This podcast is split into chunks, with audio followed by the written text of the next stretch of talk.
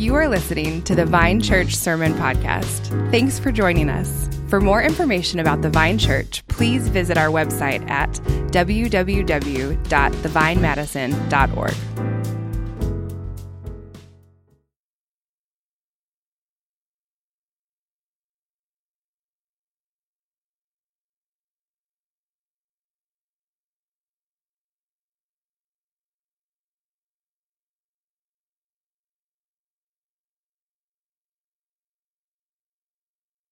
And now let's read together from Matthew 19, verses 1 through 9.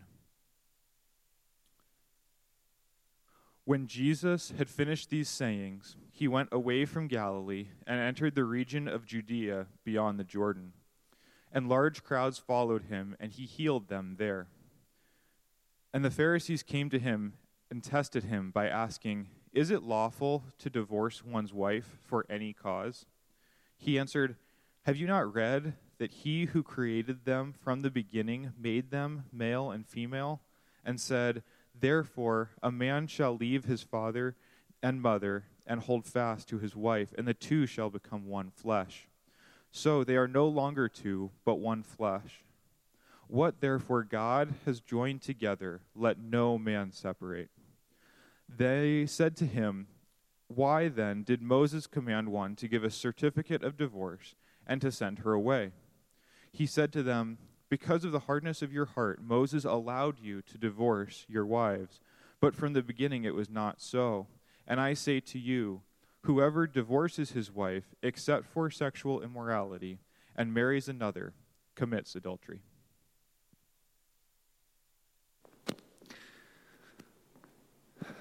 Well, good morning and welcome to the Vine Stream. Uh, next week, for those that um, are able to come, we look forward to gathering together here at 9 and 1045. And so, looking forward to that. We're continuing in our journey through the book of Matthew. And uh,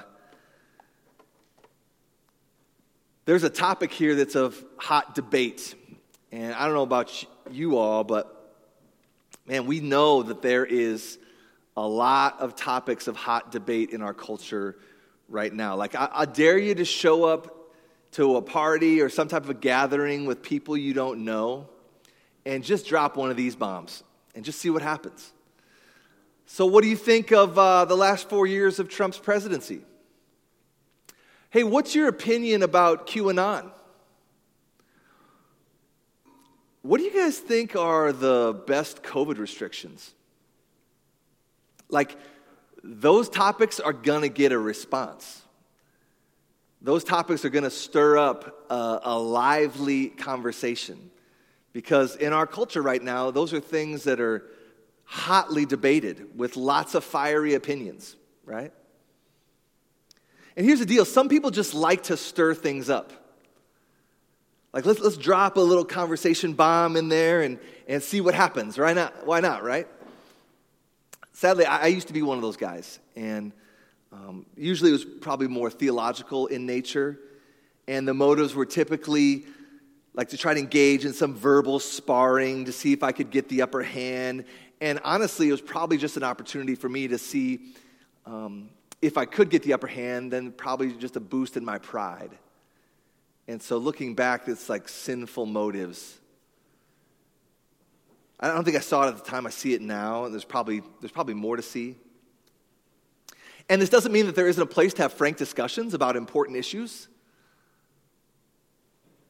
And I think, in fact, we should be able to have these conversations, but not when it's competitive, not when it's fueled by pride, not when it's fueled by just a desire to be right or to have some type of a gotcha moment,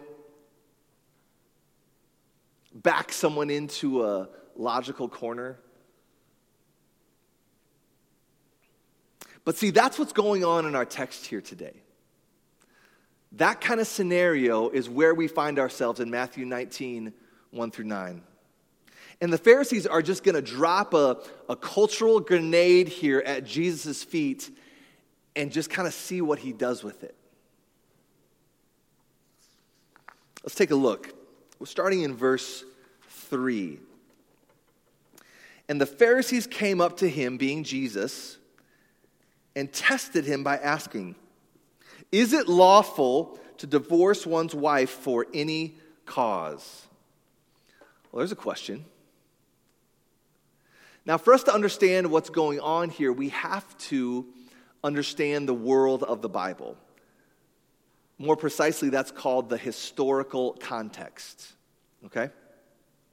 So, what was the historical context? What was the world of the Bible here? Well, Jesus was a Jew, and Jesus lived in a predominantly Jewish religious environment, right? That was his context. And for religious leaders, Jewish leaders of his time and place, the topic of divorce was hotly debated, okay? And the Pharisees here, it says they want to test Jesus. See that in verse 3? They came up to him and tested him.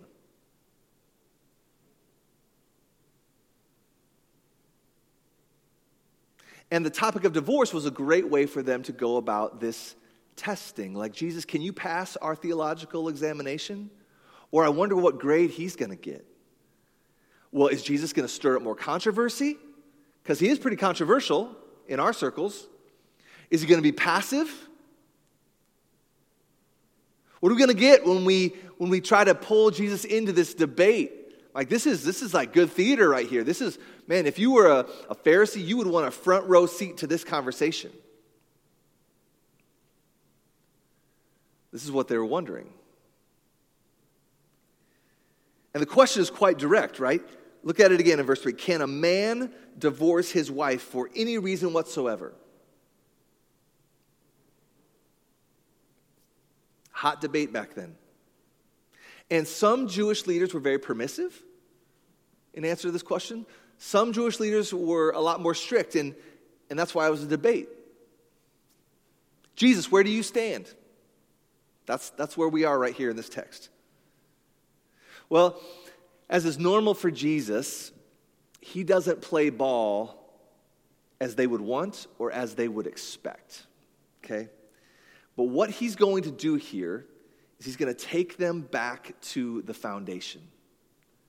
Jesus wants to take them back to the foundation.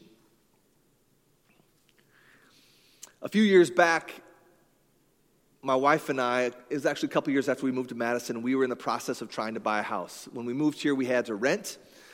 And after a couple years, we're ready to try to figure out how to buy a house. And back then, this is eight years ago, the market was super hot, just like it is today. You know, today you hear stories of people full price offer, you know, uh, three or four or five offers coming in within 24 hours really, really intense. Well, it was the same way back eight years ago. And we found this house. We had our heart set on this house. It was this neighborhood that we wanted. And we put in a really good offer. We, we felt pretty confident this is the house we were going to get. So put the offer in, and then you just wait, right? And we got a phone call a few hours later and found out that we had lost the house. And this is like the third or fourth house we'd put an offer on and lost. So we were really disappointed, as you can imagine. But it turns out we weren't that disappointed because a few days later, we got this news. The person who won this bidding war and got the house was suing the owner of the house because the house had been deemed structurally unsound. There were massive problems with the foundation that were not disclosed. Really big deal, like $60,000 worth of repairs to the foundation. So when we found that out and the legal shenanigans that were going to have to take place to get that whole deal squared away, we're like, whoa, man, the Lord rescued us from that quagmire, right? What's the point? The point is this the foundation of a house is not something you want to mess around with. The foundation of the house is everything when it comes to the structural integrity of a place where you live. It's a really big deal. If you get the foundation wrong, it's just a matter of time before cracks in your walls are going to start to form. And if you start to see cracks all over your walls, you know that it's not time just to focus on the walls. You have to consider the foundation. See, if you focus on the wrong thing, you'll never solve the problem. The cracks are a symptom of a bigger foundation problem. And, and that's what's going on here. The Pharisees are trying to kind of focus on cracks on the wall, and Jesus wants to take them down to the basement and say, We've got to look at the foundation. You have to consider the foundation. The foundation is everything. So, can we divorce our wives for any reason? That's a cracks in the wall kind of, conver- kind of conversation, kind of topic. And Jesus says, guys, we got to go down to the basement. We got to look at the foundation. And so that's exactly what Jesus does here next. He takes them to the foundation of the Bible. And he's quoting them now from Genesis 1 and Genesis 2. He's saying, guys, we've got to consider the foundation in order to answer this question. So look at verse 4 here. He answered, Have you not read that he who created them from the beginning made them male and female, and said, Therefore, a man shall leave his father and mother and hold fast to his wife, and the two shall become one flesh. What therefore God has joined together, let not man separate. Look at the words here in verse 4. What does he start with? He says, Have you not read? It's a great question. Satan wants us to say, Did God really say? And Jesus says, Yeah, he said. have you not read what he said? Like, we got to consider what, he, what, what God said from the beginning. That's what he's doing. It's like, Pharisees, you guys are Bible teachers. This is where the answer is. Let's look at the Bible. So he's simply here. These words should be familiar if you've been around church for a while. If you haven't, this is just Genesis chapter 1 and 2, the creation account. And he's just quoting what the creation account says about marriage. And in short, he answers their question Jesus, can you divorce your wife for any reason? Guys, Genesis 1 and 2, no, you can't. That's not God's will for human flourishing. It's clearly what God did not attend, uh, intend when he created marriage. Let's, let me just read it again. Like, pay attention to the words here. He answered, Have you not read that he who created them from the beginning made them male and female, and said, Therefore, a man shall leave his father and mother and hold fast to his wife, and the two shall become one flesh. So they are no longer two, but one flesh. What therefore, so in light of all that, what God has joined together, let not man separate. So he's just basically saying to them, guys, this should be clear. No, you can't just divorce your wife for whatever reason you come up with. We're going to come back to this. But I want to just pause here and I want us to see and think a little deeper about what Jesus is doing here and the implications of why he quotes Genesis 1 and 2 and what we find in Genesis 1 and 2. Let's think about this. When he quotes Genesis 1 and 2, what is that implicitly saying? Well, it's saying that Jesus believes that God's word is authoritative. Jesus has a very high view of Scripture. If he didn't, he wouldn't be quoting it to the Pharisees right now, right?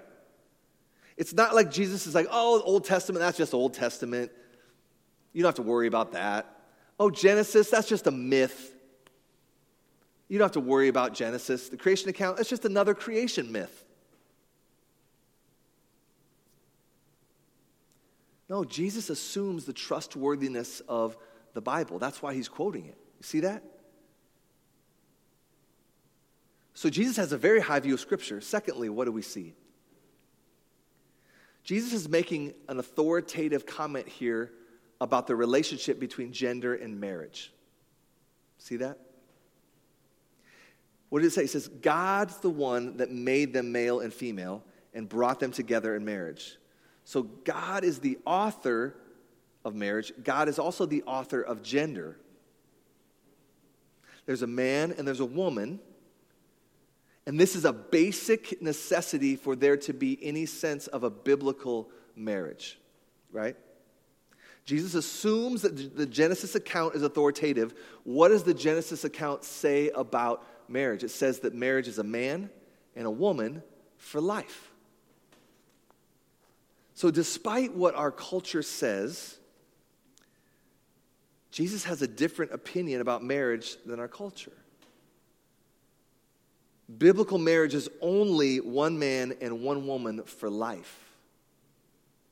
Now, our culture might recognize other forms of marriage, but Jesus does not.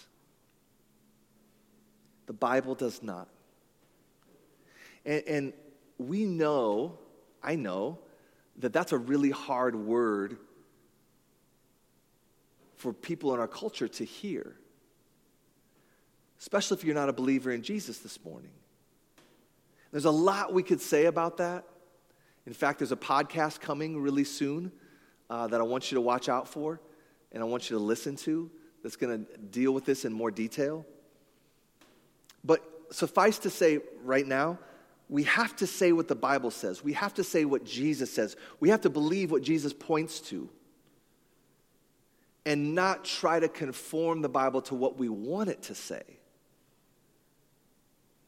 So, want, the second thing I want you to see from what Jesus is doing here is that number one, Genesis is authoritative. Number two, in that authoritative scripture, we see that marriage is only and always a man and a woman for life. So, gender is at the heart of biblical marriage. This is the intention of what God had when He created marriage. And the final thing I want you to see here is that God is the author of marriage. See that in verse 6? It doesn't say what you guys join together, don't take it apart. No, what does it say? It says, What therefore God has joined together. What God has joined together, let not man separate. God is the one who brings people together. God is the author of marriage. God is the one who gets the credit and the glory for thinking up this whole institution of marriage that we that some of us get to participate in. So if marriage is God's idea that we get to participate in, then we should be extremely cautious if we're going to try and break it up.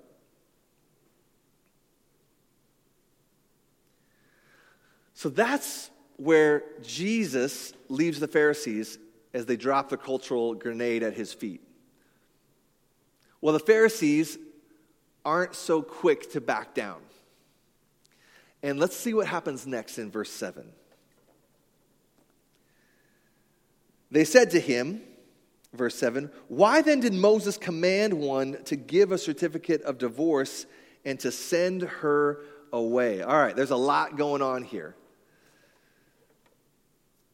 So Jesus is quoting scripture, Genesis 1 and 2, in his response, and they respond to his response by also quoting scripture. Like, Jesus, you quote scripture, but yeah, we can quote scripture too. And what they're quoting here in verse 7, when they say, Why then did Moses command one to give a certificate of divorce and send her away? They're quoting here Deuteronomy 24, verses 1 through 4. And Deuteronomy 24, verses 1 through 4, is a big section on God's laws for his Old Testament people, the Israelites. Okay? And hang with me here. I got to explain some things for this to make sense, or it'll just, we'll just uh, lose track of what's going on here. So let me summarize this section of Scripture from Deuteronomy 24. God's law, and that's what the Pharisees are quoting in their retort to Jesus, okay? In the Old Testament law, in Deuteronomy 24, God gave some restrictions on divorce and some instructions for divorce. And that's what these guys have on their head. Okay?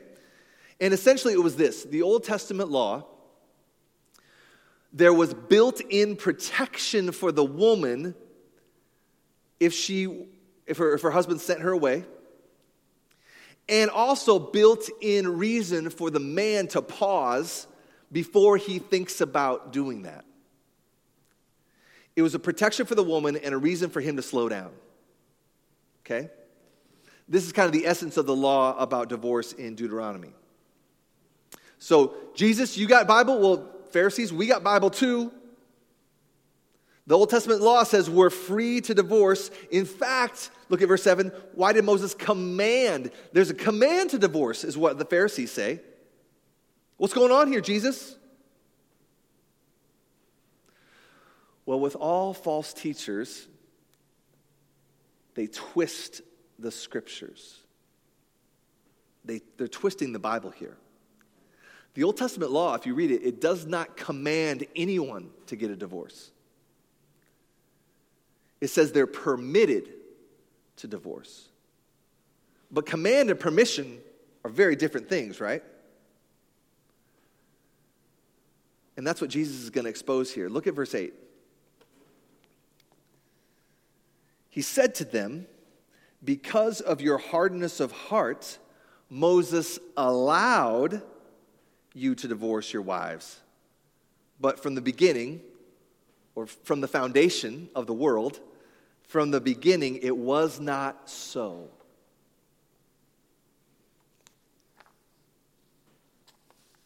See how Jesus uses words here? In terms of what the Old Testament actually said? He's correcting them because they're twisting Scripture. He says, look at the word. He says, verse 8, allowed. Moses allowed or gave permission. He did not command it. They were changing the text in their favor to just get what their sinful hearts wanted. But words are important. Words have consequences, words have meaning, right? God is not commanding you to divorce, he says to the Pharisees. But he permitted it in certain cases. Why? Verse 8 because of hardness of heart. See it there in verse 8? Because of the hardness of your hearts. God permitted divorce in Deuteronomy because the hearts of his people were hard. Okay, so what does that mean? What's Jesus getting at here? I had to spend a lot of time studying this this week because I didn't really understand what this meant. So, what does this mean?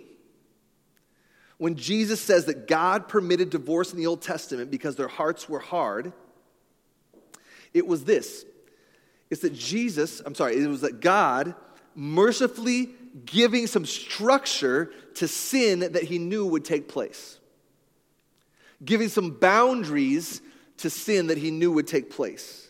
Meaning, God knew that his people's heart, hearts were hard. You can see that from, from Genesis to Malachi in the Old Testament. God's people, they're not a shining example of obedience. They've got hard hearts a lot. There's exceptions, hard hearts a lot. And God knew that his people were going to disobey him in terms of seeing Genesis 1 and 2 and the beauty of marriage come to pass. And in this case, he gives restrictions on their sin.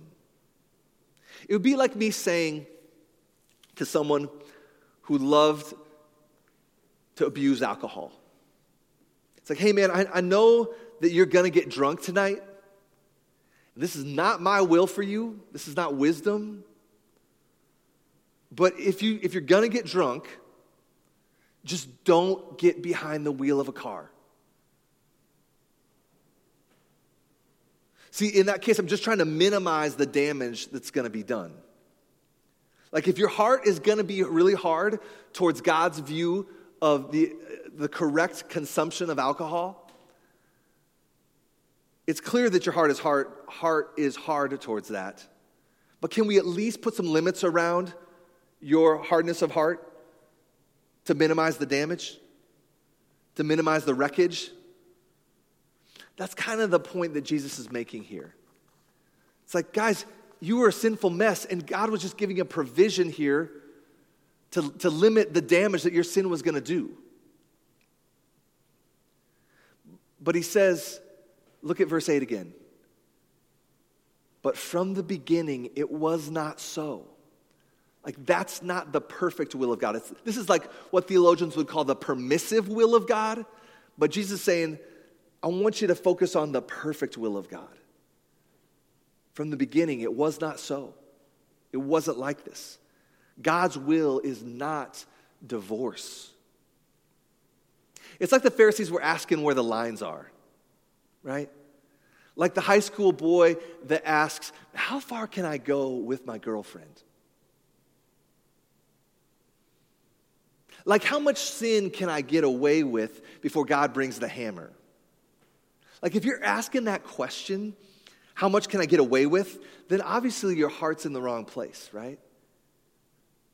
If, you, if you're asking how close to the cliff of sin can I walk before I trip and fall and plunge to my death, you're asking the wrong question. It just demonstrates that your heart's in the wrong place. All that demonstrates is that you love sin and you fear punishment. But does that sound like love for God? Does that sound like a heart that's right? No, it just sounds like I love sin and I just want to know how far I can get before God brings the consequences. It doesn't reflect a heart for God, it just reflects selfishness, right? And that's what Jesus is showing them. Like, you guys want to know, based on your current debates and hardness of your own heart, how much divorce can I get away with before there might be consequences? That's what these guys were asking. And Jesus is just saying, wrong question. Look back to the creation account. This is God's design for marriage. Divorce is not God's design for marriage. God's design for marriage is man, woman for life, one flesh.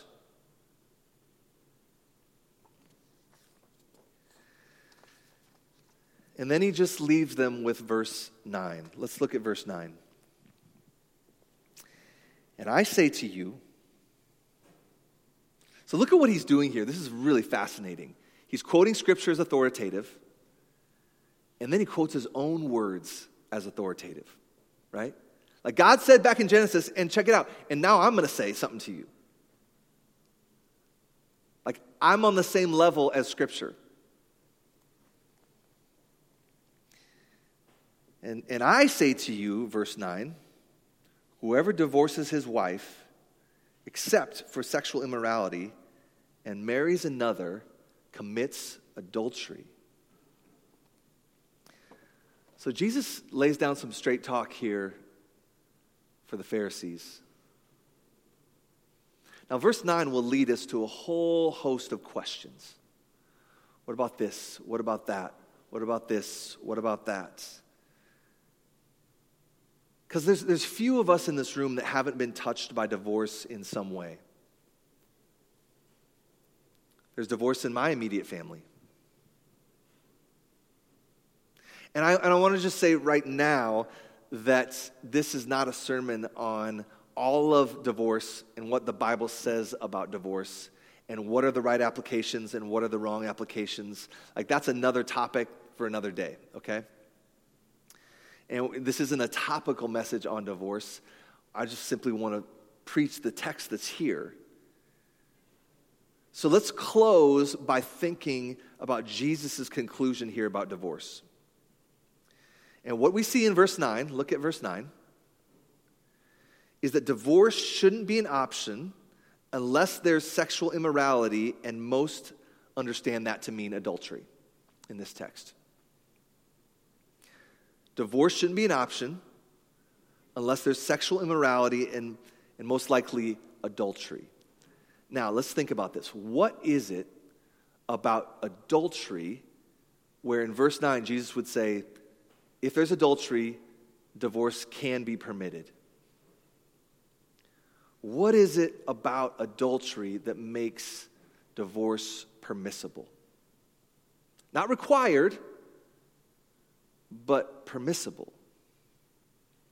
Well, to answer that, I think we have to think more biblically, more broadly about the sacredness of the sexual union in marriage that's taught in the Bible. So, despite what the culture says, despite what you see on TV shows on Netflix, sex is not just an activity that humans happen to, to pursue and to engage in because it's, it's fun or it brings them momentary pleasure. That's not how the Bible presents sex. No, sex is always in the Bible downstream from something. It's a subset of something. What's it a subset of? It's a subset of marriage. Biblically speaking, there is no God ordained sex apart from the covenant of marriage, okay? Sex, said differently, sex only exists because marriage exists, okay? That's what the Bible presents. Remember the, the Genesis account that Jesus is quoting? We see that God creates man, woman, marries them, and then they become sexually active. One flesh. There's an order there. Marriage first, sex as a subset of that. So there's no sexual union that is holy that exists outside of marriage. Okay, so then that leads us to the question well, what is marriage? Well, we know from Ephesians 5 that marriage exists. So sex, is, sex exists because marriage exists. Well, why does marriage exist? Marriage exists because the gospel is true. Ephesians 5 says that God created marriage to be a picture, to be a living, breathing, walking around in this world illustration of how Jesus relates to his people. And the metaphor is Christ in the church is like a man and a woman in marriage. So the man is called to reflect, look like Jesus in the marriage in this respect. He's called to lay down his life for her, for her that looks like nourishing and cherishing her. Lay down his life for her like Christ laid down his life for his people, his bride, the capital C church.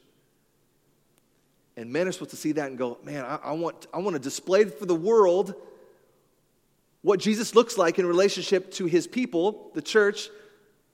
So I'm going to I'm going to do that with this woman that God has given me. I'm going to lay down my life for her. I'm going to nourish and I'm going to cherish her. That's what Ephesians 5 says. And the wife is called to look to her husband for leadership and affirm and love his leadership and come alongside him to be a beautiful representation of the gospel in the world. Like, that's why marriage exists. Again, like sex, it's not just some willy nilly thing that we do because we're programmed evolution, evolutionarily to want to do this. That's not what the Bible says. Because God created marriage, and He created it because the gospel is true. So He wanted to give a picture of the gospel for all the world to see. And there's other pictures we have, like the Lord's Supper is another picture. And marriage is another one of God's sacred pictures in the world to put the gospel on display, okay? So this is just a brief kind of theology of sex and marriage.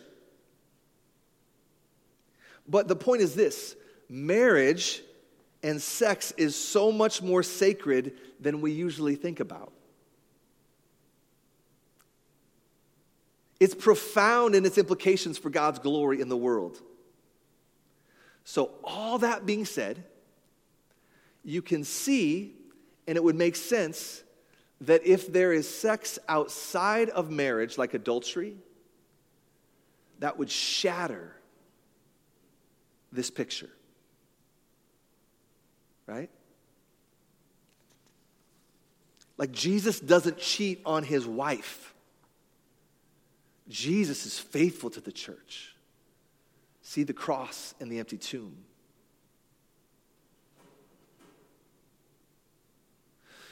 So, if there is adultery in the marriage, Jesus says, this picture has been so shattered that there might be irreparable damage.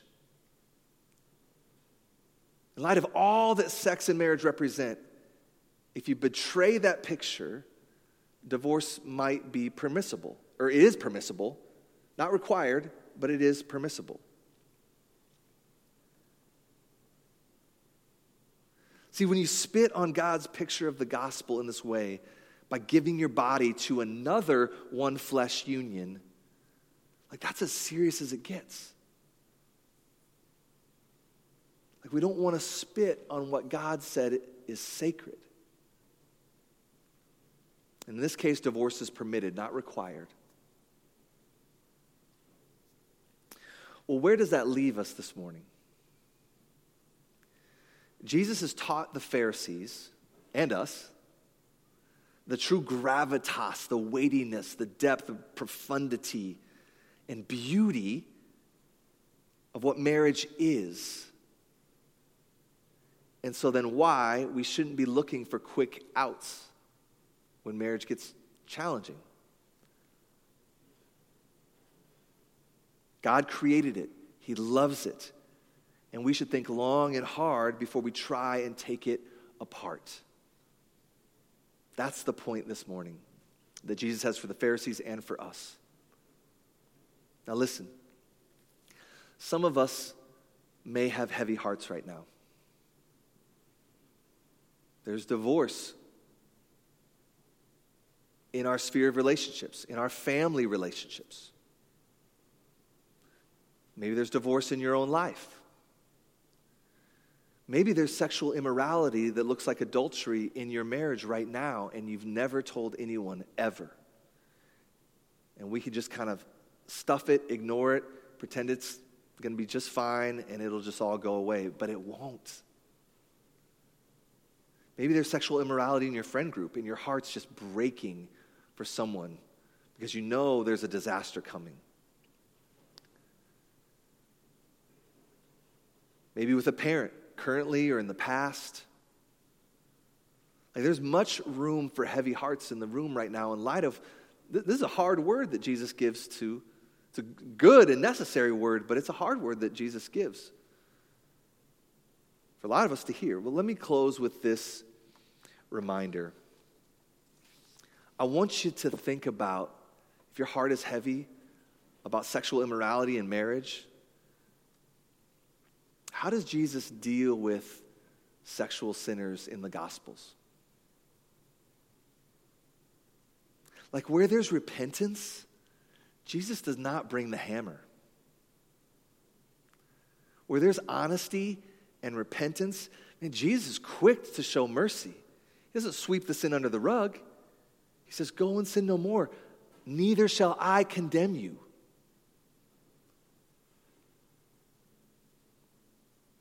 Like today is the day of honesty and repentance. Like bring to light, let the healing start today. It, it doesn't mean it's going to be easy, but silence and hiding always makes things worse in the long run. Like that, that is a cancer for our spiritual lives with God and with others. But again, remember, how does Jesus deal with sexual sinners in the gospel? There's freedom to repent. There's freedom to be restored. Like, if, if Jesus can't do that, then the gospel just isn't true. And if we're not willing to do that, then do we believe that the gospel is even true?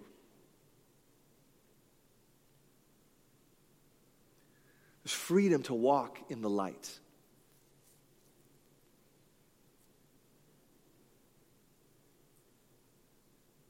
I will close with this story. A few years ago, when we lived uh, in a city not in Madison, we had a, uh, some good friends, a, a young couple, that were in a marriage class that Kim and I taught, and they were in our small group, and they moved away. They were gone for a couple years, and then I was told by um, a really good friend of mine that the husband had been cheating on his wife since they had moved away. And that was really jarring for us. I mean, these were, these were people that we were close to, that we thought we knew really well. They seemed to be really strong in their faith, great family. And he'd been sleeping with a coworker. Well, this was really disturbing to us. And so, myself, this man's brother, and this man's brother in law, we flew up to where he lived. We fl- he lived in a different city, and we flew there, um, showed up unannounced because we loved him enough to confront him in his sin.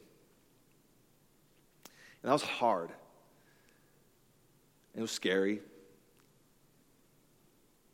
And we showed up at about 6 7 p.m., figured out where he was, and just showed up and caught him off guard and said, Hey, man, we know what's been going on. We need to talk. And uh, that first night, it was, it was tough. And his heart was not super soft. He was conflicted, saying things like, Man, I've, I've fallen in love with this woman at the office. So who cares? Marriage isn't even about you, brother. Right? Your feelings are going to go like this. Falling in and out of love, that's the language of the culture, the language of the Bible. This is your wife. She's with you for life because marriage is not about you and your feelings. Marriage is about God in the gospel. That's what's at stake here God's glory.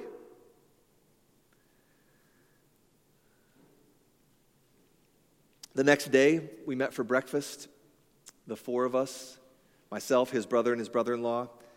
And praise God, he chose the path of repentance. And praise God, his wife decided to work it out with him.